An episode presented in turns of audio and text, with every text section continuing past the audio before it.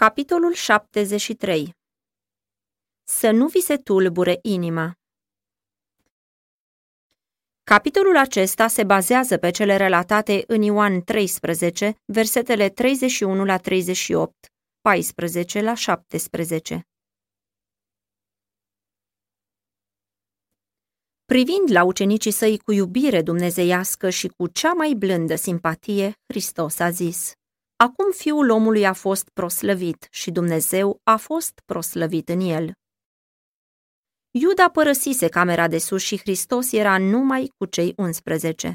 El se pregătea să le vorbească despre apropiata despărțire de ei, dar înainte de a face aceasta, le-a arătat ținta cea mai mare a lucrării lui. Acest lucru el l-a avut întotdeauna înaintea sa. Bucuria lui era că toată umilința și suferința lui aveau să preamărească numele Tatălui. Către acest lucru a îndreptat Isus mai întâi gândurile ucenicilor. Apoi, adresându-li se prin cuvântul plin de iubire copilașilor, le-a zis, Mai sunt puțin cu voi, mă veți căuta și cum am spus iudeilor că unde mă duc eu, ei nu pot veni, tot așa vă spun și vouă acum. Ucenicii nu s-au bucurat când au auzit aceasta. Teama a pus stăpânire pe ei. Ei s-au strâns lângă Mântuitorul. Stăpânul și domnul lor, iubitul lor învățător și prieten, le era mai scump decât viața.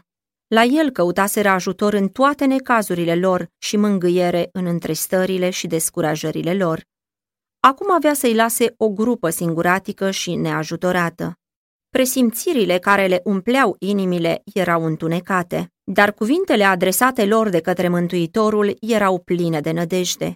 El știa că urmau să fie asaltați de vrăjmașul și că viclenia lui satana are cel mai mare succes împotriva celor apăsați de greutăți. De aceea le-a îndreptat atenția de la lucrurile care se văd la cele ce nu se văd.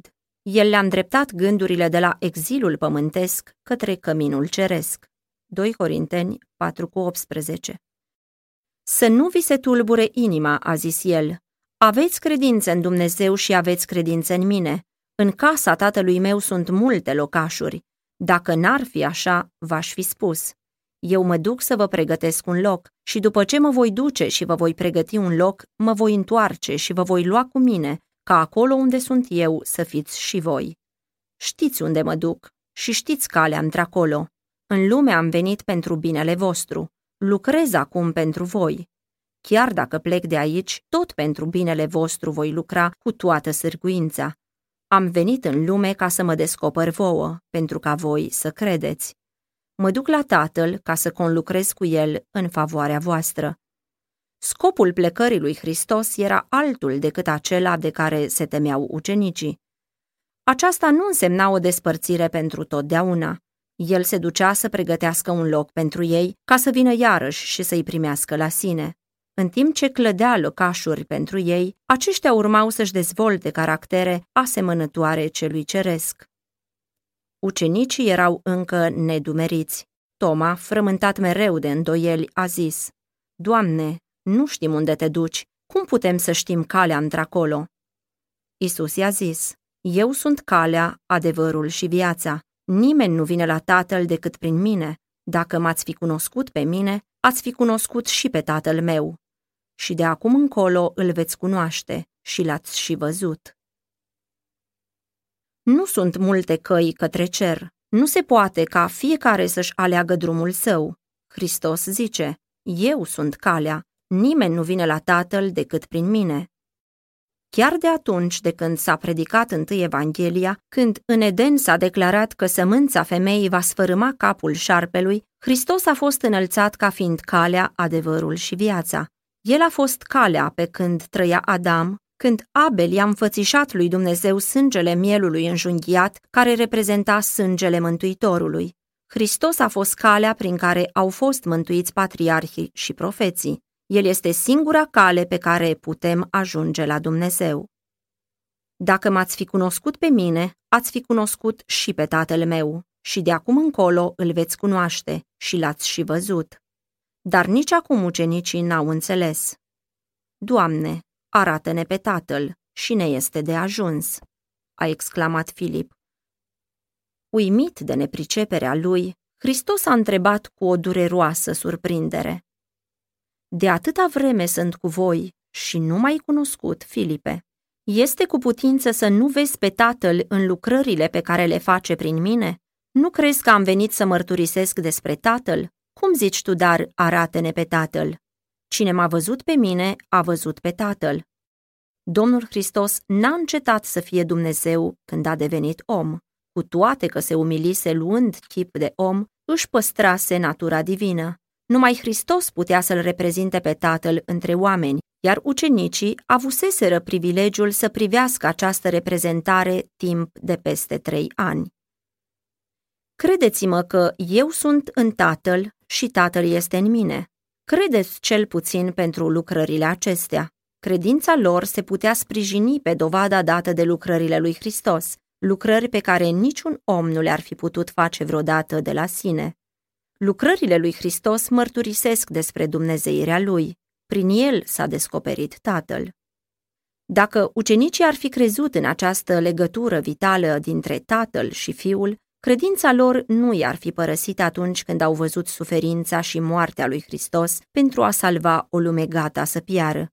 Hristos căuta să-i conducă de la starea lor de credință slabă la experiența pe care ar fi câștigat-o dacă și-ar fi dat seama cu adevărat de ceea ce era El, Dumnezeu în trup omenesc. El dorea ca ei să-și dea seama că trebuie să fie conduși la Dumnezeu prin credință, iar aceasta să rămână ancorată în El. Cu câtă râvnă și stăruință a căutat Mântuitorul nostru plin de milă să-i pregătească pe ucenici pentru furtuna de ispite ce urma să se abată curând asupra lor. Ar fi dorit ca ei să fie ascunși cu el în Dumnezeu. Când Hristos spunea aceste cuvinte, slava lui Dumnezeu strălucea pe fața sa și toți cei prezenți simțeau o teamă sfântă când ascultau cu atenția încordată cuvintele lui. Inima lor era atrasă și mai puternic spre el. În timp ce erau atrași cu o iubire mai mare către Hristos, erau atrași și unul către altul. Simțeau că cerul este foarte aproape și că vorbele pe care le ascultau erau o solie pentru ei de la Părintele Ceresc. Adevărat, adevărat vă spun, a continuat Hristos, că cine crede în mine va face și el lucrările pe care le fac eu. Mântuitorul dorea foarte mult ca ucenicii săi să înțeleagă scopul pentru care natura lui dumnezeiască era unită cu natura omenească. El a venit în lume ca să arate slava lui Dumnezeu, pentru ca omul să fie înălțat prin puterea ei recreatoare. Dumnezeu se descoperea în el pentru ca el să se descopere în ei. Isus n-a dat pe față însușiri și nu s-a folosit de puteri pe care omul n-ar putea să le aibă prin credința în el. Toți urmașii lui pot avea natura lui omenească desăvârșită dacă se vor supune lui Dumnezeu ca el. Va face lucrări și mai mari decât acestea, pentru că eu mă duc la Tatăl. Prin aceasta, Hristos nu voia să spună că lucrarea ucenicilor săi va avea un caracter mai înalt decât a sa, dar că va fi mai întinsă. El nu s-a referit numai la săvârșirea de minuni, ci la tot ceea ce urma să aibă loc sub lucrarea Duhului Sfânt. După înălțarea Domnului, ucenicii s-au dat seama de împlinirea făgăduinței sale. Scenele răstignirii, învierii și înălțării lui Hristos erau pentru ei realități vii. Ei au văzut că profețiile s-au împlinit așa cum stătea scris. Au cercetat scripturile și au primit învățătura lor cu o credință și o siguranță necunoscute mai înainte. Știau că învățătorul divin era exact ceea ce el pretinsese că este. În timp ce își povesteau experiențele și slăveau iubirea lui Dumnezeu, inimile oamenilor erau înduioșate și supuse, iar mulțimile credeau în Isus. Făgăduința dată de Isus ucenicilor este o făgăduință pentru biserica sa până la sfârșitul timpului. Dumnezeu n-a intenționat ca planul său minunat pentru răscumpărarea oamenilor să aibă urmări neînsemnate. Toți aceia care merg la lucru încrezători, nu în ceea ce pot face ei singuri, ci în ceea ce poate să facă Dumnezeu pentru ei și prin ei, cu siguranță vor simți împlinirea făgăduinței sale. Va face alte lucrări și mai mari decât acestea, declară el, pentru că eu mă duc la Tatăl. Până în clipa aceea, ucenicii nu cunoscuseră puterea și posibilitățile nemărginite ale Mântuitorului lor. El le-a spus, până acum n-ați cerut nimic în numele meu, Ioan 16 cu 24. El le-a explicat că secretul succesului lor va depinde de cererea puterii și a harului în numele său. El urma să fie prezent înaintea Tatălui pentru a face cereri în numele lor. Rugăciunea închinătorului umil va fi prezentată de el ca fiind rugăciunea sa în beneficiul acelei ființe. Orice rugăciune sinceră se aude în cer. Poate că nu este exprimată curgător, dar dacă inima este în ea, ruga se va înălța spre sanctuarul în care slujește Hristos și el o va înfățișa tatălui fără niciun cuvânt stângaci, bâlbâit, ci înfrumusețată și plăcută prin parfumul propriei desăvârșiri. Cărarea sincerității și cinstei nu este lipsită de piedici, dar în fiecare greutate noi trebuie să vedem o chemare la rugăciune. Nu există suflet care să aibă putere fără să o fi primit de la Dumnezeu, iar izvorul de unde vine ea este deschis și pentru cea mai slabă ființă omenească. Orice veți cere în numele meu, a zis Isus, voi face, pentru ca Tatăl să fie proslăvit în Fiul. Dacă veți cere ceva în numele meu, voi face. În numele meu i-a îndemnat Hristos pe ucenici să se roage. În numele lui Hristos vor sta urmașii lui în fața lui Dumnezeu. Datorită valorii jertfei aduse pentru ei, au și ei valoare în fața Domnului. Pentru că li se atribuie neprihănirea lui Hristos, sunt priviți ca având preț. Pentru numele lui Hristos, Domnul iartă pe aceia care se tem de el. El nu vede în ei ticăloșia păcatului. El recunoaște în ei asemănarea cu Fiul Său în care aceștia cred. Domnul este decepționat când poporul său se subapreciază. El dorește ca moștenirea aleasă să se aprecieze după prețul pe care el l-a pus asupra lor. Dumnezeu i-a dorit, altfel nu ar fi trimis pe fiul său într-o misiune scump plătită pentru a-i răscumpăra. El are o lucrare pentru ei și este foarte mulțumit când ei îi adresează cele mai mari cereri, preamărind astfel numele său. Ei pot să se aștepte la lucruri mari dacă au credință în făgăduințele sale. Dar rugăciunea în numele lui Hristos înseamnă mai mult. Înseamnă a primi caracterul său, a da pe față spiritul său și a săvârși lucrările sale. Făgăduința Mântuitorului este condiționată. Dacă mă iubiți, zice el, veți păzi poruncile mele. El mântuiește pe oameni nu în păcat, ci din păcat, și aceia care îl iubesc își vor dovedi iubirea prin ascultare. Orice ascultare adevărată vine din inimă. Hristos a lucrat în felul acesta și dacă noi consimțim, El se va identifica în așa măsură cu gândurile și cu țintele noastre, încât va lega inima și mintea noastră cu voința sa, astfel că atunci când ascultăm de El vom împlini propriile îndemnuri. Voința nobilată și sfințită își va găsi cea mai mare plăcere în slujirea Lui. Când îl cunoaștem pe Dumnezeu așa cum avem privilegiul să-l cunoaștem, viața noastră va fi o viață de continuă ascultare. Prin aprecierea caracterului lui Hristos, prin comuniunea cu Dumnezeu, păcatul va ajunge pentru noi ceva odios. După cum Hristos a trăit legea în natura omenească, tot astfel putem face și noi, dacă ne vom sprijini pe cel puternic. Dar nu trebuie să aruncăm asupra altora răspunderea în ceea ce privește datoria noastră, așteptând să ni se spună ce să facem. Când este vorba de sfat, nu ne putem încrede în oameni. Domnul ne va învăța care ne este datoria tot atât de binevoitor cum va învăța și pe alții. Dacă venim la el în credință, ne va descoperi tainele lui. Adesea, Inima va arde în noi când Domnul se va apropia să aibă comuniune cu noi, așa cum a avut pe vremuri cu Enoch. Cei care se hotărăsc să nu facă niciun lucru de niciun fel care nu i-ar plăcea lui Dumnezeu, vor cunoaște, după ce au înfățișat cazul lor înaintea lui, care este calea pe care trebuie să meargă. Ei vor primi nu numai înțelepciune, ci și putere. li se va da putere să asculte și să slujească, așa cum a făgăduit Hristos.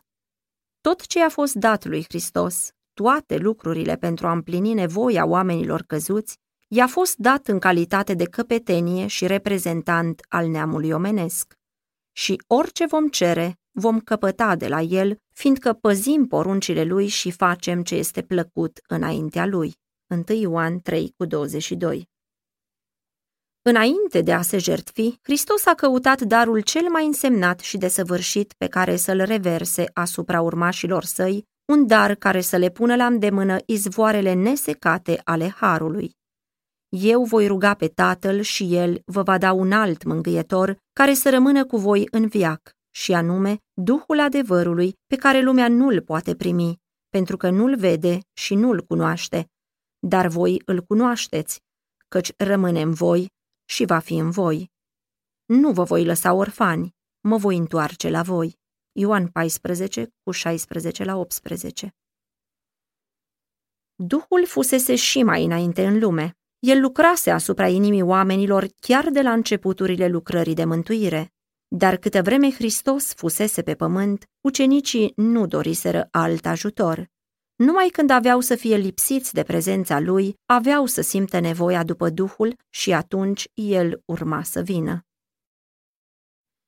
Duhul Sfânt este reprezentantul lui Hristos, dar fără trup omenesc și deci independent de acesta. Împiedicat de corpul omenesc, Hristos nu putea să fie prezent peste tot în același timp. De aceea era spre binele lor ca el să meargă la Tatăl și să trimeată Duhul Sfânt ca înlocuitor pe pământ. Nimeni nu mai putea spune că avea un avantaj din cauză că se găsea într-un anumit loc sau pentru că avea legătură personală cu Hristos. Prin Duhul, Mântuitorul putea fi în legătură cu toți. În felul acesta, era mai aproape de ei decât dacă nu s-ar fi înălțat. Cine mă iubește va fi iubit de tatăl meu, eu îl voi iubi și mă voi arăta lui. Isus a citit viitorul ucenicilor săi. El a văzut pe unul dus la eșafod, pe altul la cruce, pe altul exilat printre stâncile singuratice ale mării, pe alții persecutați și omorâți. El i-a încurajat cu făgăduința că în orice încercare va fi cu ei. Făgăduința aceasta nu și-a pierdut nimic din putere. Domnul știe totul cu privire la slujitorii săi credincioși care, pentru numele lui, zac în închisoare sau sunt izgoniți pe insule pustii. El îi mângâie prin prezența sa. Când din cauza adevărului credinciosul se găsește la bara tribunalelor nedrepte, Hristos este lângă el. Toate ocările care cad asupra lui cad asupra lui Hristos. Hristos este condamnat din nou în persoana ucenicilor săi. Când cineva este închis între zidurile închisorii, Hristos îi întărește inima prin iubirea sa. Când cineva suferă moartea pentru numele lui, Hristos zice, Eu sunt cel viu, am fost mort și iată că sunt viu în vecii vecilor. Eu țin cheile morții și ale locuinței morților. Apocalips 1 cu 18 Viața care se jertfește pentru mine este păstrată pentru slava veșnică. Oricând și în orice loc, în toate întristările și în toate necazurile, când împrejurările sunt întunecoase și viitorul plin de tulburări, iar noi ne simțim fără putere și singuri, mângâietorul va fi trimis ca răspuns la rugăciunea credinței. Împrejurările ne pot despărți de orice prieten pământesc, dar nici împrejurarea, nici depărtarea nu ne pot despărți de mângâietorul ceresc. Oriunde am fi, oriunde am merge, el se află întotdeauna la dreapta noastră ca să ne sprijine, să ne ajute, să ne ridice și să ne îmbărbăteze. Nici de data aceasta ucenicii nu au înțeles cuvintele lui Hristos în sensul lor spiritual și Domnul le-a rămurit din nou înțelesul.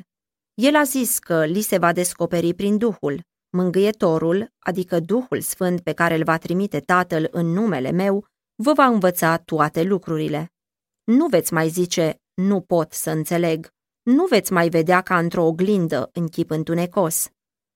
Atunci puteți pricepe împreună cu toți sfinții care este lărgimea, lungimea, adâncimea și înălțimea și să cunoașteți dragostea lui Dumnezeu care întrece orice cunoștință. Efesen 3, cu 18 și 19 Ucenicii aveau să fie martori ai vieții și lucrării lui Hristos. Prin cuvântul lor, Domnul trebuia să vorbească tuturor oamenilor de pe pământ. Dar din cauza umilinței și morții lui Hristos, ei aveau să sufere o mare încercare și dezamăgire. Pentru ca după întâmplările acestea, cuvintele lor să poată fi fără greșeală, Isus le-a făgăduit că mângâietorul vă va aduce aminte de tot ce v-am spus eu. Mai am să vă spun multe lucruri, a continuat el, dar acum nu le puteți purta. Când va veni mângâietorul, Duhul adevărului are să vă călăuzească în tot adevărul, căci el nu va vorbi de la el, ci va vorbi tot ce va fi auzit și vă va descoperi lucrurile viitoare. El mă va proslăvi pentru că va lua din ce este al meu și vă va descoperi. Hristos deschisese ucenicilor cărarea nesfârșită a adevărului, dar pentru ei era foarte greu să despartă învățăturile lui de tradițiile și învățăturile cărturarilor și fariseilor. Ei fuseseră deprinși să considere învățăturile rabinilor ca fiind glasul lui Dumnezeu și acestea mai aveau încă putere asupra minții și sentimentelor lor. Lucrările trecătoare și gândurile pământești ocupau un loc de frunte în mintea lor. Ei nu înțelegeau natura spirituală a împărăției lui Hristos, cu toate că el le lămurise acest lucru de atâtea ori. Mintea lor se încurcase. Ei nu apreciau valoarea scripturilor pe care le prezenta Hristos. Multe dintre învățăturile lui păreau că sunt pierdute pentru ei. Isus a văzut că nu prinseseră adevăratul înțeles al cuvintelor lui. Plin de milă, le-a făgăduit că Duhul Sfânt le va reaminti ceea ce le spusese. El mai lăsase nerostite multe lucruri care nu puteau să fie înțelese de ucenici. Și lucrurile acestea urmau să fie descoperite prin Duhul. Duhul avea să le lumineze înțelegerea pentru ca ei să aprecieze lucrurile cerești. Când va veni mângâietorul, Duhul adevărului, a zis Isus, are să vă călăuzească în tot adevărul. Mângâietorul este numit Duhul adevărului. Lucrarea lui este să definească și să susțină adevărul. La început, el locuiește în inimă ca Duh al adevărului și după aceea ajunge mângâietor. Adevărul aduce mângâiere și pace, în timp ce minciuna nu poate să dea adevărata pace și mângâiere. Satana ajunge să stăpânească prin teorii și prin tradiții mincinoase mintea oamenilor. Îndrumându-i către idealuri neadevărate, el le denaturează caracterul. Duhul Sfânt vorbește minții prin scripturi și le întipărește adevărul în inimă. În felul acesta demască rătăcirea și o alungă din suflet. Tocmai prin Duhul adevărului care lucrează prin cuvântul lui Dumnezeu, Hristos își supune poporul său ales. Descriindu-le lucrarea Duhului Sfânt, Hristos a căutat să le insufle ucenicilor aceeași bucurie și aceeași nădejde care se aflau în inima sa. El se bucura că putea să dea bisericii sale un ajutor atât de îmbelșugat. Duhul Sfânt era cel mai de seamă dar pe care îl putea cere de la Tatăl pentru înălțarea poporului său. Duhul trebuia să fie dat ca o putere înnoitoare, căci fără aceasta, jertfa lui Hristos n-ar fi folosit la nimic. În decursul veacurilor, puterea răului se întărise, iar supunerea oamenilor față de această putere satanică era uluitoare. Păcatul nu putea să fie oprit și înfrânt decât prin mijlocirea celei de-a treia persoane a Dumnezeirii, care urma să vină nu cu puterea schimbată, ci cu plinătatea puterii dumnezeiești. Doar Duhul face să aibă efect cele săvârșite de Mântuitorul lumii. Prin Duhul ajunge inima curată. Prin Duhul ajunge credinciosul părtaș de natură dumnezeiască. Hristos a dat Duhul Său cu putere divină pentru a birui toate înclinațiile spre rău, moștenite și cultivate, și pentru a întipări caracterul său în biserică. Isus a spus despre Duhul, El mă va proslăvi. Mântuitorul venise pentru a proslăvi pe Tatăl, descoperind iubirea Lui. Tot astfel, Duhul trebuia să proslăvească pe Hristos, arătând lumii harul Lui. În natura omenească trebuia să se refacă însuși chipul lui Dumnezeu. Slava lui Dumnezeu și a lui Hristos necesită desăvârșirea caracterului poporului său. Când va veni El, Duhul adevărului, va dovedi lumea vinovată în ce privește păcatul, neprihănirea și judecata. Predicarea cuvântului nu va fi de niciun folos fără prezența continuă a Duhului Sfânt și fără ajutorul său neîncetat. Acesta este singurul învățător capabil al adevărului dumnezeiesc. Adevărul va trezi conștiința și va transforma viața numai atunci când este însoțit în inimă de Duhul. Poate că cineva este în stare să prezinte litera cuvântului lui Dumnezeu, poate că are cunoștință de toate poruncile și făgăduințele lui, dar dacă Duhul Sfânt nu sădește adevărul în inimă, niciun suflet nu va cădea pe stâncă să se zdrobească. Învățătura oricât de multă și avantajele oricât de strălucitoare nu fac din om un canal de lumină fără conlucrarea Duhului lui Dumnezeu. Semănarea seminței Evangheliei nu va avea succes decât atunci când semințele sunt trezite la viață de roa cerului. Înainte ca vreo carte a Noului Testament să fi fost scrisă, înainte ca vreo predică de vestire a Evangheliei să se fi rostit, după înălțarea lui Hristos la cer, Duhul Sfânt a venit asupra apostolilor plecați în rugăciune. După aceea, vrăjmașilor au spus, ați umplut Ierusalimul cu învățătura voastră. Fapte 5 cu 28 Hristos a făgăduit bisericii sale darul Duhului Sfânt și făgăduința ne aparține în aceeași măsură ca și celor din tăi ucenici. Dar ca oricare altă făgăduință, și aceasta este dată în mod condiționat. Sunt mulți care cred și mărturisesc că au încredere în făgăduința Domnului. Ei vorbesc despre Hristos și despre Duhul Sfânt și cu toate acestea n-au niciun folos. Ei nu-și supun sufletul pentru a fi îndrumat și călăuzit de puterile cerești. Noi nu putem folosi Duhul Sfânt. Duhul trebuie să ne folosească pe noi. Dumnezeu lucrează prin Duhul în poporul său și voința și înfăptuirea după buna lui plăcere. Filipen 2 cu 13. Dar mulți nu vor să se supună acestei acțiuni. Ei doresc să se conducă singuri. Din cauza aceasta nici nu primesc darul ceresc. Duhul Sfânt este dat numai acelor care îl caută cu umilință pe Dumnezeu, care urmează călăuzirea și harul său. Puterea lui Dumnezeu așteaptă să fie cerută și primită. Această binecuvântare făgăduită, dacă este cerută prin credință, aduce cu sine toate celelalte binecuvântări.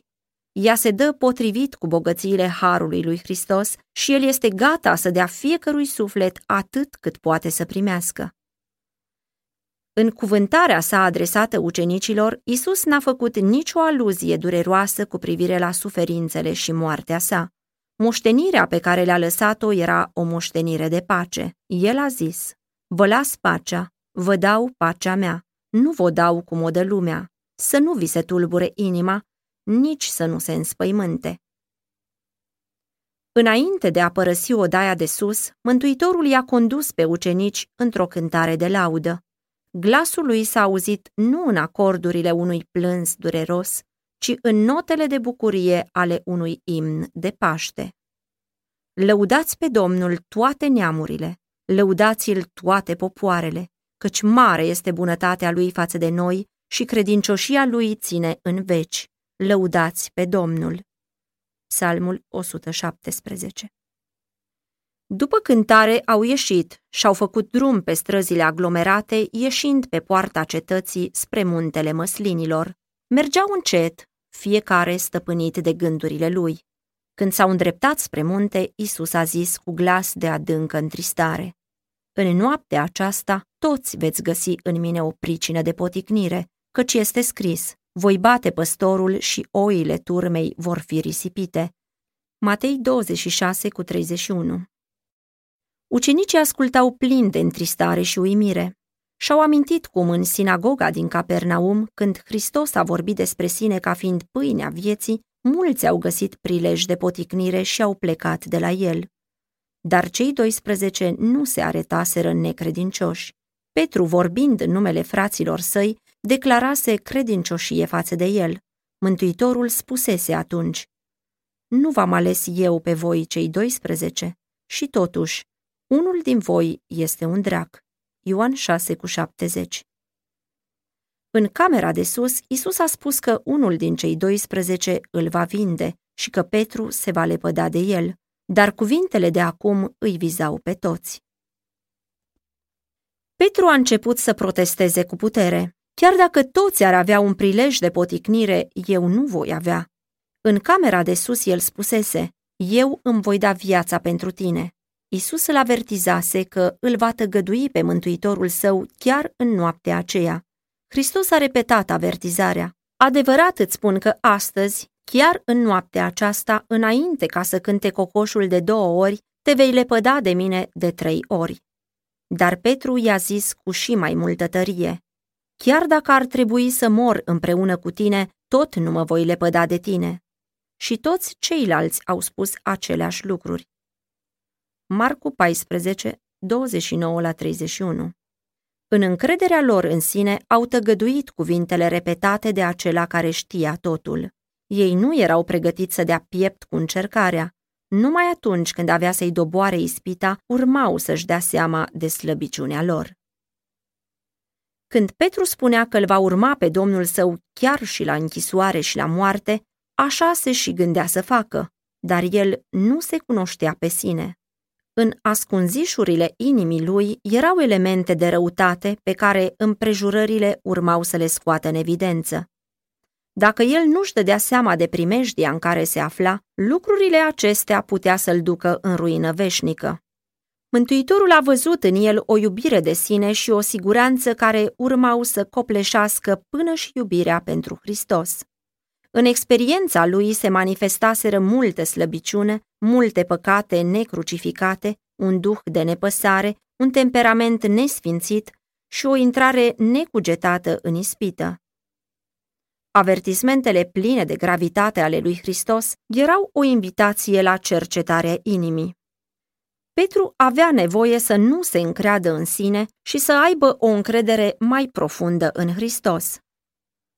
Dacă ar fi primit avertismentul cu milință, l-ar fi rugat pe păstorul turmei să-și apere oaia. Când era gata să se înnece pe Marea Galilei, el striga, Doamne, scapă-mă!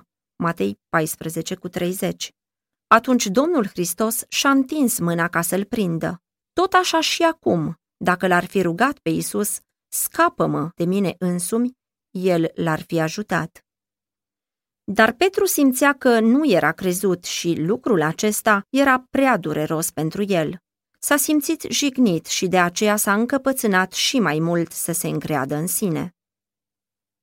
Isus îi privea cu milă pe ucenici. Nu putea să-i scape de încercare, dar nu voia să-i lase nemângâiați.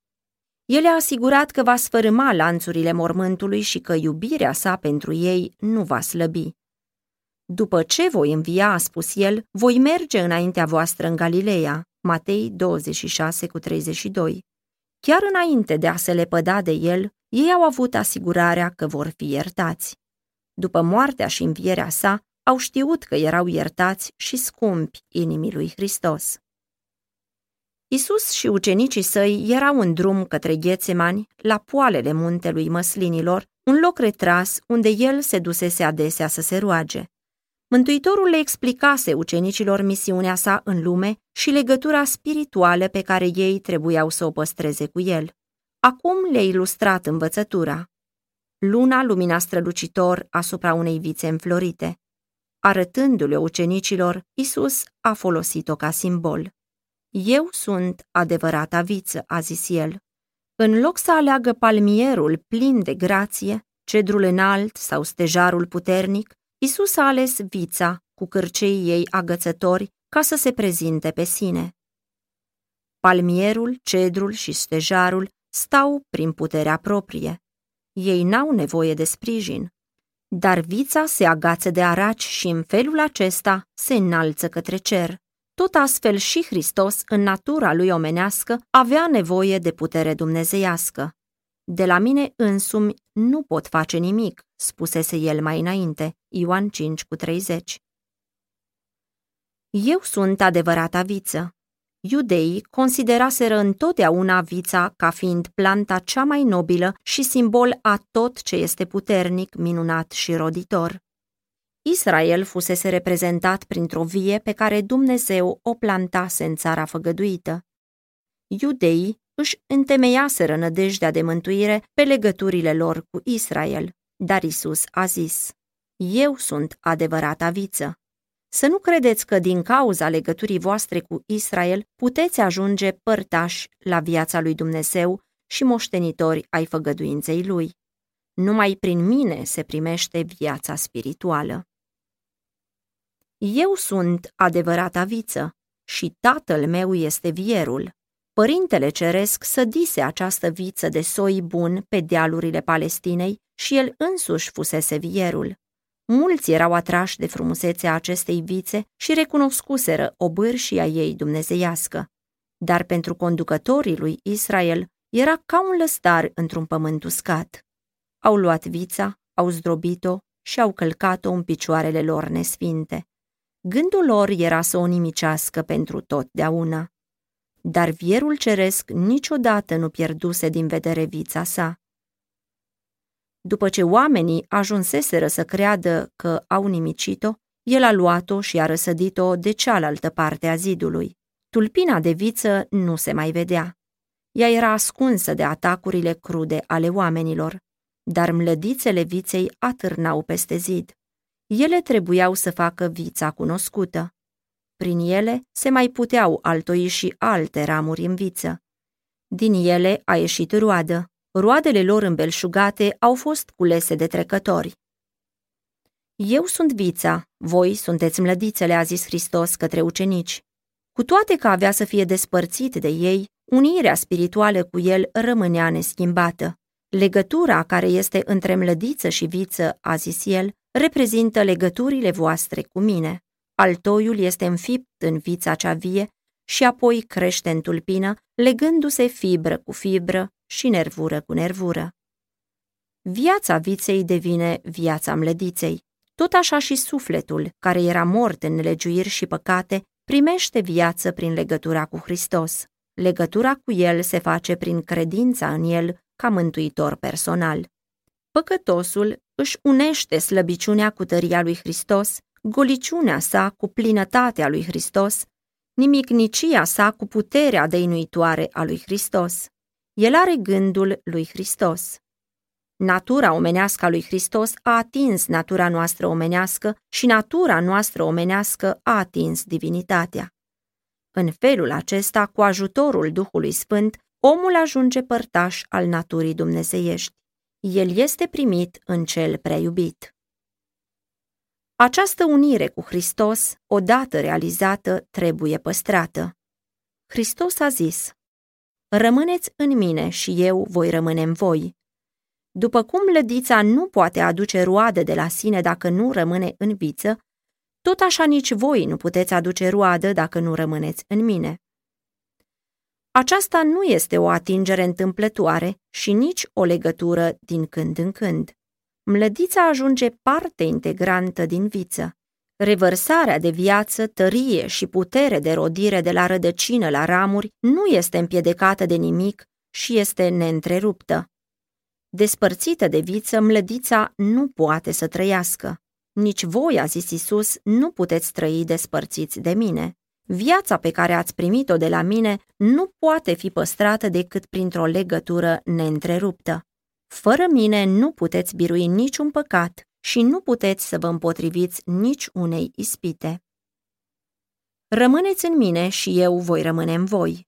A rămâne în Hristos înseamnă a primi fără încetare Duhul Lui și a trăi o viață de supunere fără rezerve în slujba Lui. Canalul de legătură între om și Dumnezeu trebuie să fie deschis continuu. După cum lădița trage neîntrerupt seva din vița de vie, tot astfel și noi trebuie să ne prindem de Isus și să primim de la El prin credință tăria și desăvârșirea Lui de caracter. Rădăcina își trimite hrana prin ramuri până la cea mai slabă mlădiță. Tot așa și Hristos trimite fiecărui credincios curentul puterilor spirituale. Atâta vreme cât sufletul este unit cu Hristos, nu este nicio primejdie ca el să se ofilească sau să se strice. Viața viței se va arăta în chip de roadă bogată pe mlădițe. Cine rămâne în mine și în cine rămân eu aduce multă roadă, căci despărțiți de mine nu puteți face nimic. Când trăim prin credință în Fiul lui Dumnezeu, se vor da pe față în noi roadele Duhului Sfânt. Nu va lipsi nici una. Tatăl meu este vierul. Pe orice mlădiță care este în mine și nu aduce roadă, el o taie. Chiar dacă pe din afară s-ar părea că altoiul este unit cu vița, se poate să nu aibă o legătură vitală cu ea. În cazul acesta nu poate să se arate nicio creștere, nici rodire. Tot astfel poate să fie o legătură aparentă cu Hristos, fără o unire adevărată cu El prin credință. Prin mărturisire de credință, cineva poate să pătrundă în biserică, dar numai caracterul și purtarea arată dacă este în legătură cu Hristos. Dacă nu aduc roadă, sunt ramuri amăgitoare. Faptul că sunt despărțiți de Hristos aduce după sine o ruină totală, cum e aceea reprezentată prin mlădița moartă. Dacă nu rămâne cineva în mine, este aruncat afară ca mlădița neroditoare și se usucă. Apoi mlădițele uscate sunt strânse, aruncate în foc și ard. Și pe orice mlădiță care aduce roadă, o curățește ca să aducă și mai multă roadă. Din cei 12 care îl urmaseră pe Isus, unul care se asemăna cu mlădița uscată urma să fie îndepărtat, iar restul trebuia să treacă pe sub cosorul încercărilor amare. Plin de duioșie, Isus le-a explicat ucenicilor scopul vierului. Curățirea aduce durere, dar lucrarea de tăiere este făcută de Tatăl. El nu lucrează cu o mână lipsită de dibăcie sau cu o inimă nepăsătoare. Unele mlădițe se întind pe pământ. Acestea trebuie să fie liberate de lucrurile pământești de care s-au prins cu cârceii lor. Ele trebuie să se îndrepte către cer și să se sprijine pe Dumnezeu. Frunzișul prea îmbelșugat care atrage curentul de viață și nu-l lasă să ajungă la roade, trebuie să fie tăiat.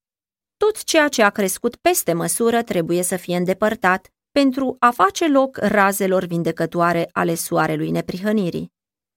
Vierul taie toate creșterile dăunătoare pentru ca roadele să fie mai bogate și mai abundente. Dacă aduceți multă roadă, a zis Hristos, prin aceasta tatăl meu va fi proslăvit. Dumnezeu dorește să dea pe față prin tine sfințenia, bunătatea și mila caracterului său. Cu toate acestea, Mântuitorul nu cere de la ucenici să se chinuiască pentru a aduce roadă. El le spune să rămână în el. Dacă rămâneți în mine, zice el, și dacă rămân în voi cuvintele mele, cereți orice veți vrea și vi se va da. Hristos rămâne în urmașii săi prin cuvânt. Legătura aceasta este tot atât de vitală ca acea reprezentată prin a mânca trupul său și a bea sângele său.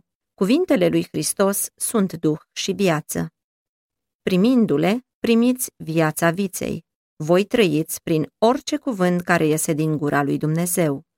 Matei 4 cu 4 Viața lui Hristos ajunsă în voi dă naștere acelorași roade ca și în el. Dacă trăiți în Hristos, dacă vă alipiți de Hristos, dacă sunteți sprijiniți de Hristos și vă trageți hrana din Hristos, veți aduce roade ca Hristos. Dorința cea mare pe care Hristos și-a exprimat-o la această ultimă întâlnire cu ucenicii era ca ei să se iubească unii pe alții așa cum iubise El. Despre lucrul acesta le vorbise de multe ori. Vă poruncesc, le repetase el adesea, să vă iubiți unii pe alții. Cele din tâi cuvinte pe care le-a rostit după ce a fost singur cu ei în camera de sus au fost Vă dau o poruncă nouă, să vă iubiți unii pe alții cum v-am iubit eu, așa să vă iubiți și voi unii pe alții. Porunca aceasta era nouă pentru ucenici, deoarece ei nu se iubiseră unii pe alții așa cum iubise Hristos. El a văzut că ei trebuie să fie stăpâniți de idei și îndemnuri noi, că trebuie să trăiască după principii noi, prin viața și moartea lui Hristos, ei trebuiau să ajungă la o nouă înțelegere a iubirii. Porunca de a se iubi unii pe alții avea un înțeles nou în lumina jertfei sale. Toată lucrarea Harului este o slujire continuă, plină de iubire și de eforturi făcute cu lepădare de sine și jertfire de sine. În tot timpul cât Hristos a fost pe pământ, iubirea lui Dumnezeu se revărsa de la el în râuri nestăvilite. Toți cei plini de Duhul lui vor iubi așa cum a iubit el. Același principiu care îl îndemna pe Hristos la lucru îi va îndemna și pe ei în legăturile lor unul cu altul. Această iubire este dovada că ei sunt ucenici. Prin aceasta vor cunoaște toți că sunteți ucenicii mei dacă veți avea dragoste unul pentru altul. Când oamenii sunt strâns legați nu prin forță sau interese egoiste, ci prin iubire, ei dau dovadă despre lucrarea unei influențe care este mai presus de orice influență omenească. Oriunde ar exista această unire, ea este o dovadă că s-a refăcut în om chipul lui Dumnezeu și că a fost sădit un nou principiu de viață. Ea ne dovedește că în natura divină se află putere pentru a sta împotriva forțelor supranaturale ale răului și că harul lui Dumnezeu biruie egoismul inimii firești. Iubirea aceasta manifestată în biserică va provoca fără îndoială ura lui satana. Hristos n-a croit pentru ucenicii săi o cale ușoară. Dacă vă urăște lumea, a zis el, să știți că pe mine m-a urât înaintea voastră. Dacă ați fi din lume, lumea ar iubi ce este al ei.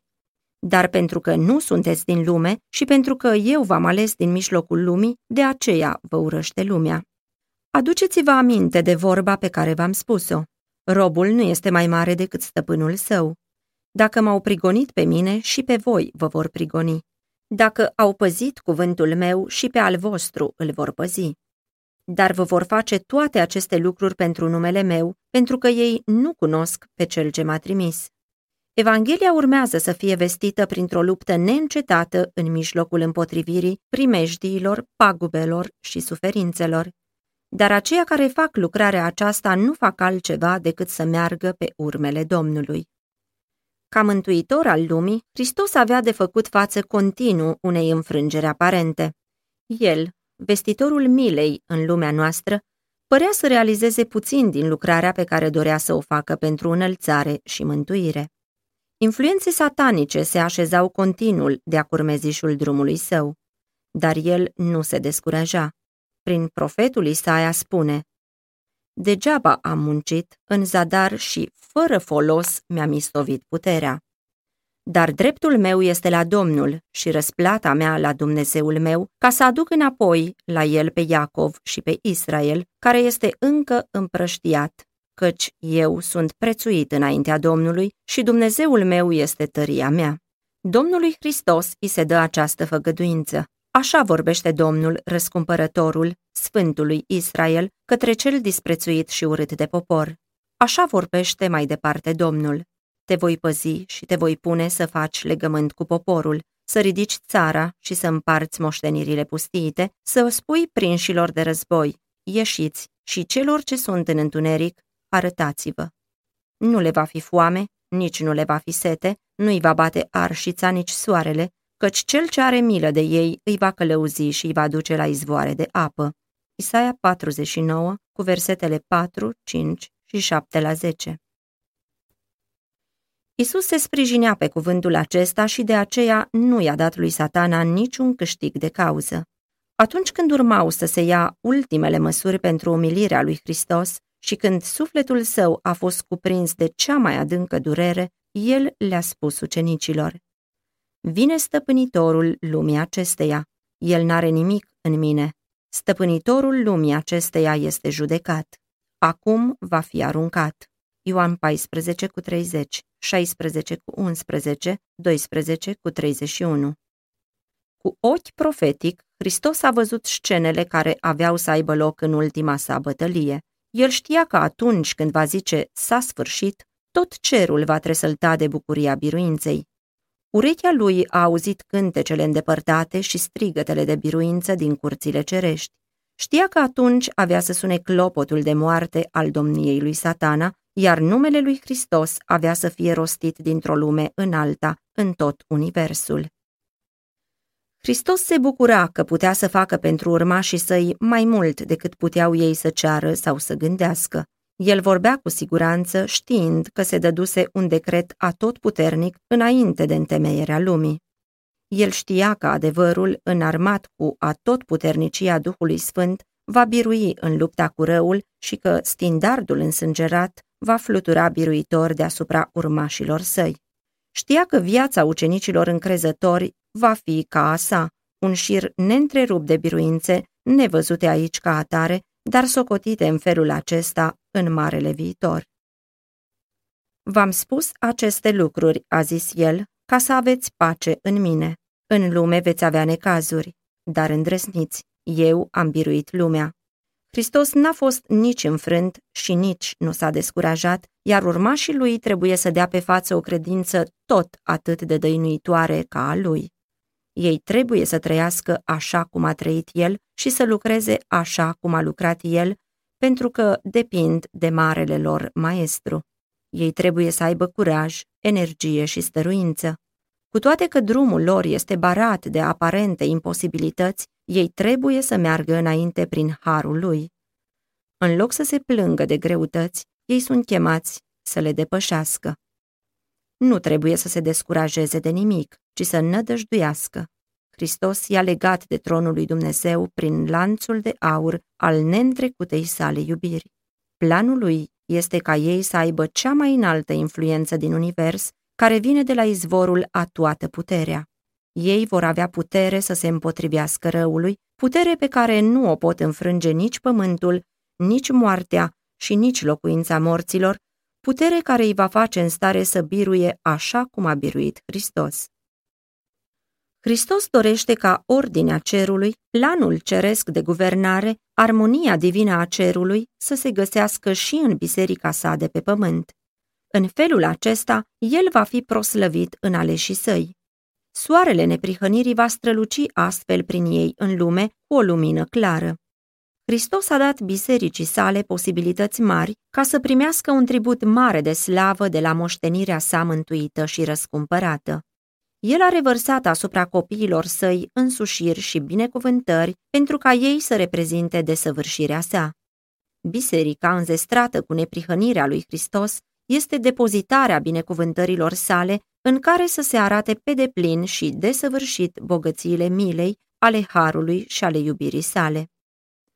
Hristos privește la poporul său în curăția și desăvârșirea lui ca la răsplata umilinței sale și un adaos la slava sa, Hristos, marele centru de la care se revarsă toată slava. Hristos și-a încheiat învățăturile prin cuvinte puternice și pline de nădejde. După aceea, și-a revărsat povarea sufletului în rugăciune pentru ucenici. Înălțând privirile către cer, a zis, Tată, a sosit ceasul. Proslăvește pe fiul tău, ca și fiul tău să te proslăvească pe tine, după cum i-ai dat putere peste orice făptură, ca să dea viață veșnică tuturor acelora pe care i-ai dat tu. Și viața veșnică este aceasta, să te cunoască pe tine, singurul Dumnezeu adevărat, și pe Isus Hristos, pe care l-ai trimis tu. Hristos își terminase lucrarea care îi fusese încredințată, îl proslăvise pe Dumnezeu pe pământ. Făcuse cunoscut numele tatălui său, îi adunase pe aceia care aveau să continue lucrarea lui între oameni. Și a zis, Eu sunt proslăvit în ei. Eu nu mai sunt în lume, dar ei sunt în lume și eu vin la tine. Sfinte Tată, păzește numele Tău pe aceea pe care mi-ai dat, pentru ca să fie una, cum suntem noi. Și mă rog nu numai pentru ei, ci și pentru cei ce vor crede în mine prin cuvântul lor. Mă rog ca toți să fie una, eu în ei și tu în mine, pentru ca ei să fie în chip de săvârșit una, ca să cunoască lumea că tu m-ai trimis și că i-ai iubit cum m-ai iubit pe mine. Astfel, în limbajul unuia care are putere dumnezeiască, Hristos a predat biserica sa aleasă în brațele Tatălui. Ca un mare preot consacrat, el mijlocește pentru poporul său. Ca un păstor credincios, își adună turma la umbra celui atotputernic în adăpostul cel tare și sigur. Îl așteaptă ultima bătălie cu satana și merge să o întâmpine.